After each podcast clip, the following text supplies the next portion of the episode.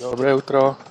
Já prostě, já nepoprosím. Cesty sem do Svanety už jsou dneska dobré. Občas je sice zasype lavina nebo voda podemele svah a ten se utrhne, ale nakonec tam i zpátky dojedeš. Pokybuje hlavou s první raní cigaretou mladý řidič Georgi. Nad Šcharou, nejvyšší horou Gruzie, rychle vychází slunce a Georgi nemá tak úplně pravdu, že všichni sem nahoru, na Kavkaz, opravdu dojedou. Dokazují to kříže, které lemují cestu. 2000 let byla horní Kolchida neboli Svanety, nedostupným uzavřeným místem, kde vládla krevní msta, ale také hluboká víra a pospolitost. Kdo by tu myslel sám na sebe, ten nepřežije. Dnes vás sem odveze buď terénní jeep nebo legendární maršrutka, čili dodávka, která slouží jako veřejná doprava a zastaví vám naprosto všude. Jestli se ale rozhodnete jít kus cesty po svých, potom je opatrnost na místě. Pokud se za vámi v hlubokých lesích ve Svanety ozve tenhle zvuk, kavkazský bizon, není to dobré, ale tohle monstrum nakonec pravděpodobně nezautočí. Pokud to ale bude tenhle zvuk, Potom prchejte s modlitbou na rtech, protože na blízku je medvěd a to je jiná liga. Dlouhá zima a hodně sněhu znamená, že vlci a medvědi mají hlad. Vycházejí z lesů a potom je nebezpečné chodit i mezi vesnicemi. V zimě vlky střílíme. No nesmí se to samozřejmě, ale vláda je daleko a sem nedohlédne. no village. Country not strong. Přiznává Levan, vysoký zarostlý mladík, typický svan. Moc toho nenamluví, moc se neusmívá, ale když máte trpělivost, nakonec se vždycky domluvíte.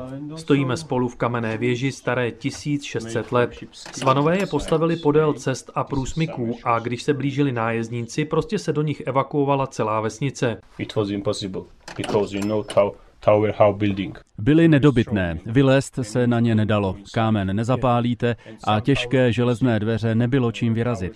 V přízemí měli lidé vodu a sklad potravin se stálou teplotou a ve vyšších patrech žili. Vydrželi tam celé měsíce a když přišel sníh a mráz, dobyvatelé nakonec odtáhli.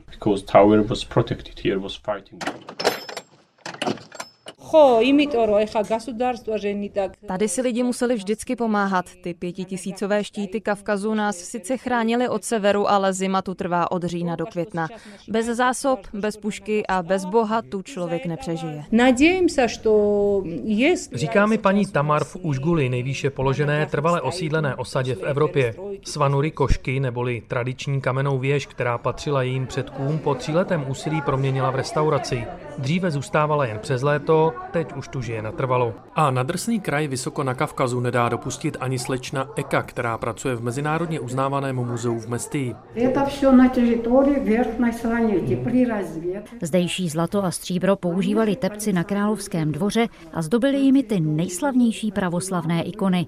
Každý si chtěl svanety podmanit a nikomu se to nikdy vlastně úplně nepovedlo. I v době Sovětského svazu tu lidé žili po svém.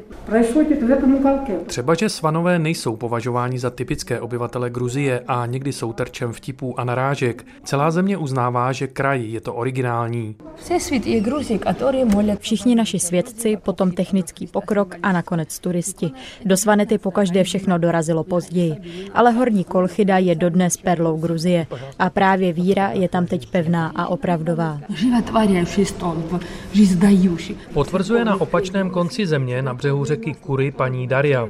Ve Svanety prý byla jednou jedinkrát v životě a říká, že lépe se uživí jako turistická průvodkyně tady, ve známém poutním místě Mcheta. A právě o tom, jak turistický ruch proměnil někdejší bájnou kolchidu, budeme mluvit zítra v posledním dílu vědeckého dobrodružství s podtitulem Cesty dávných argonautů z Gruzie David Jakš, Český rozhlas Plus.